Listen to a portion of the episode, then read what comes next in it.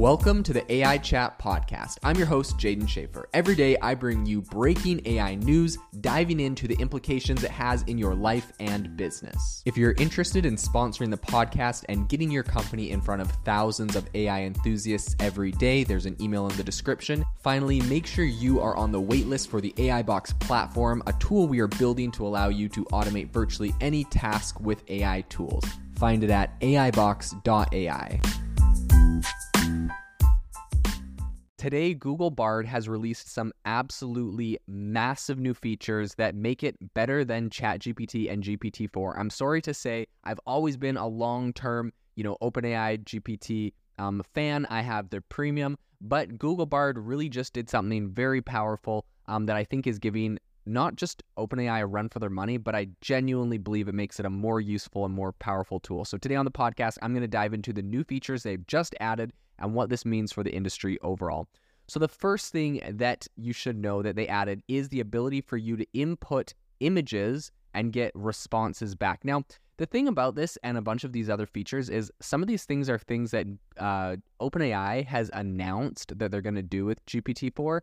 Like when they announced GPT 4 months ago, they said, pretty soon you're going to be able to uh, you know, draw a website on a napkin and put it in. We're going to code it for you. Like they said this, but then they never actually shipped it. And if there's anything that I am not a fan of, it's announcing new features and capabilities and not shipping them. Like, what's the point? Just wait till you're going to ship it to tell us because I don't want to know months ahead what is possible allegedly, what I could have allegedly, but don't. So, Google beat them to the punch on this feature, which, like, let's be honest, this thing was months ago that they announced allegedly it could do. So I really think this is quite impressive. Um, so essentially, they, you know, I saw a screenshot of someone. They said, "What color or what's the color of this cat?" They uploaded a picture of a cat. Google Bard said, uh, "The cat in the image is white with blue eyes." Blah blah blah. It gives a bunch of other inform- information about this. This is awesome for people with um, visual impairments and disabilities to be able to see stuff. Of course, that's like one version, but people are saying that this is really impressive for a lot of different, um, a lot of different reasons. I mean, theoretically, you could screenshot a CAPTCHA. Oh man, I didn't even think about this implication. You could screenshot a CAPTCHA, put it in here, and say, what are the numbers and letters in this picture? It could tell you.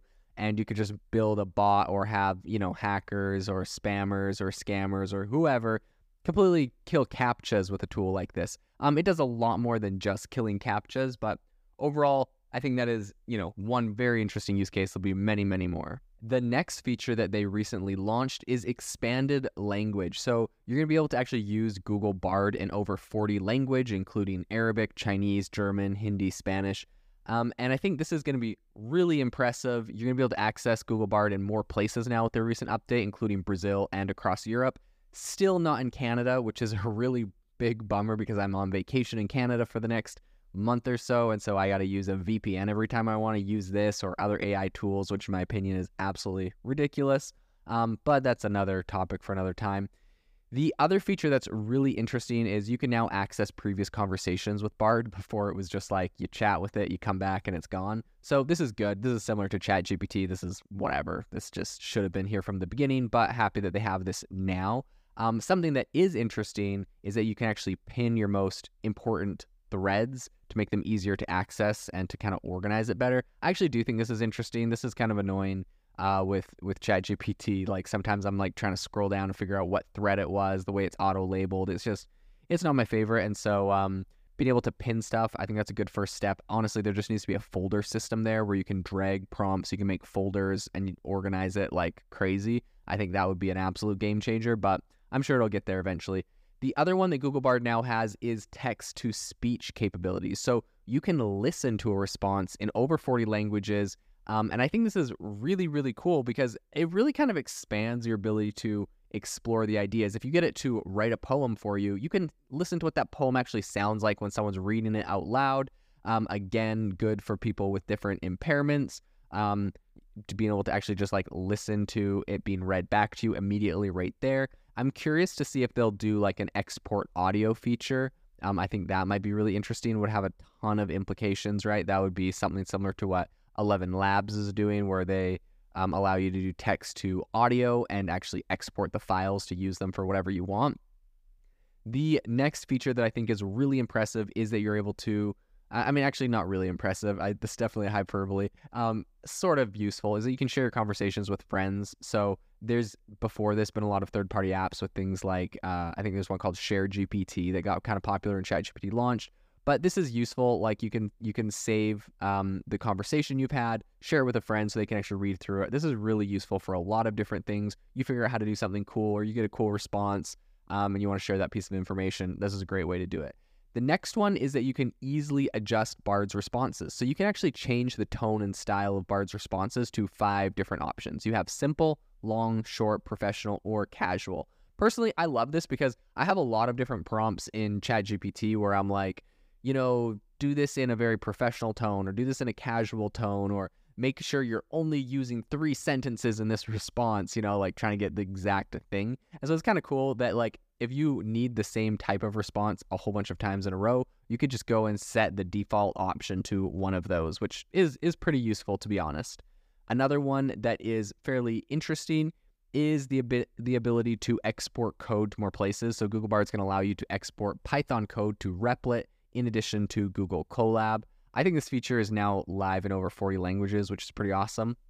Another thing you can do is modifiable responses. So Google Bard now allows you to modify its responses according to your requirements and needs, right? So um, it gives you a response and you can go and edit that response right there. I think that's going to be really powerful because that's going to help. It's, it's like essentially you're training it to know exactly what you want as a response. So I think that's going to give it some great data.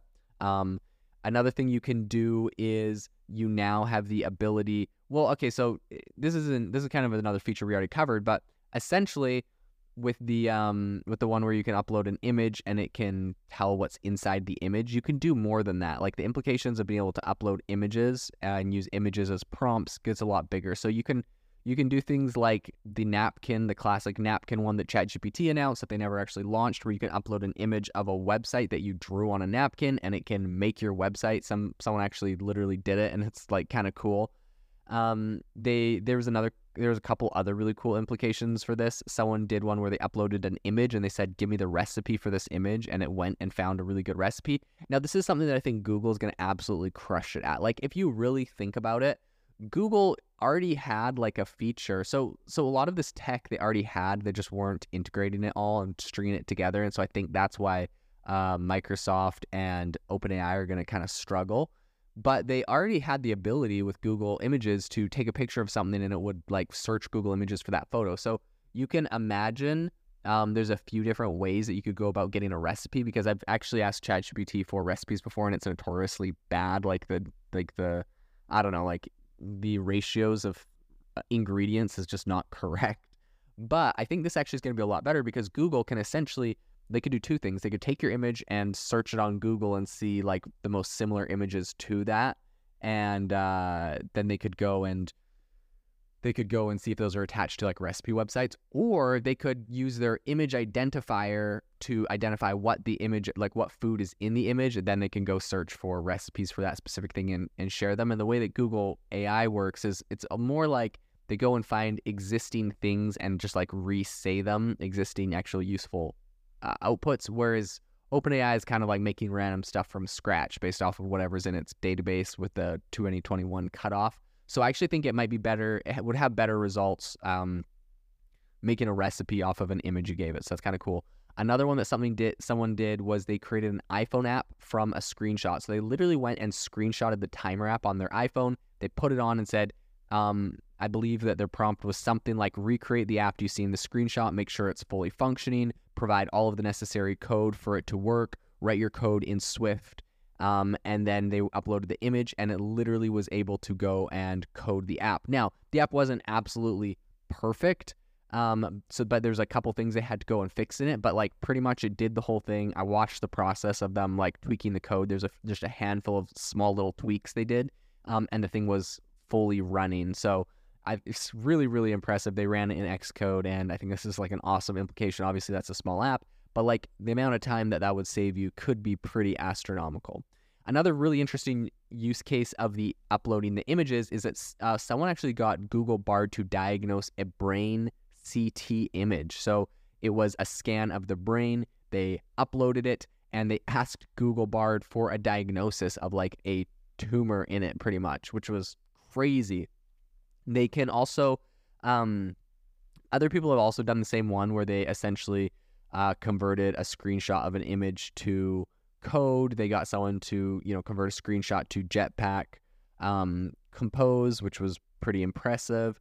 And uh, yeah, overall, I just think you know the image one is going to be really big because they're implementing it with they're integrating it with code. So I think that's going to be absolutely insane. But there's a lot of really other really other interesting use cases um, that are starting to pop up on Twitter that we're finding. So overall, I think this is actually a very massive update for Google. I got to give them a hats off. I got to say, Bard is officially better than GPT for the time being, in my opinion, with the with these integrations, um, and especially with the image upload. That that's the biggest one. Google Bard has the capability, or um, ChatGPT has the capability of doing that. GPT four. So now it's just left to be said when they will actually launch that. And of course, GPT is definitely better for developers or anyone building anything because their API is already out um, and w- is way easier to integrate. Um, so they do have a leg up on some things, but it's going to be interesting to see how this plays out and how they kind of fight off uh, Google Bard as it's making these rapid improvements and making their product like very, very quickly um, the best product on the market.